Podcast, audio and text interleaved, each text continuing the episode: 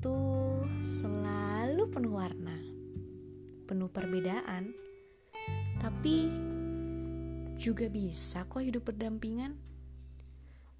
Anak-anak yang lagi belajar di musola ini contohnya. Pertama kali datang, gak akan pernah kebayang deh.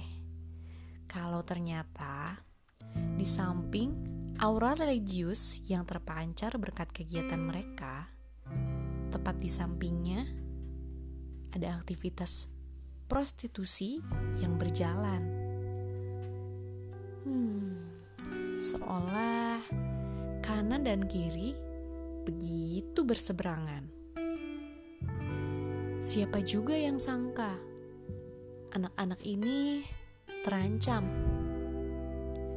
Ya, hidup mereka terancam kehidupan gelap yang ada di sebelahnya. Huh, bisa saja itu adalah satu-satunya pilihan yang mereka punya.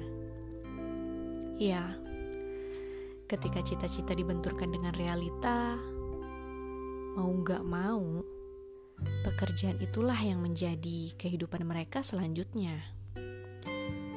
Tapi, ayo kita lihat lagi. Kita cari lagi cita-cita yang lain. Kita cari penghidupan yang lebih baik, yang berbeda dari kehidupan di seberang. Bersama Pemuda Peduli, Desa Ciberes, 2019.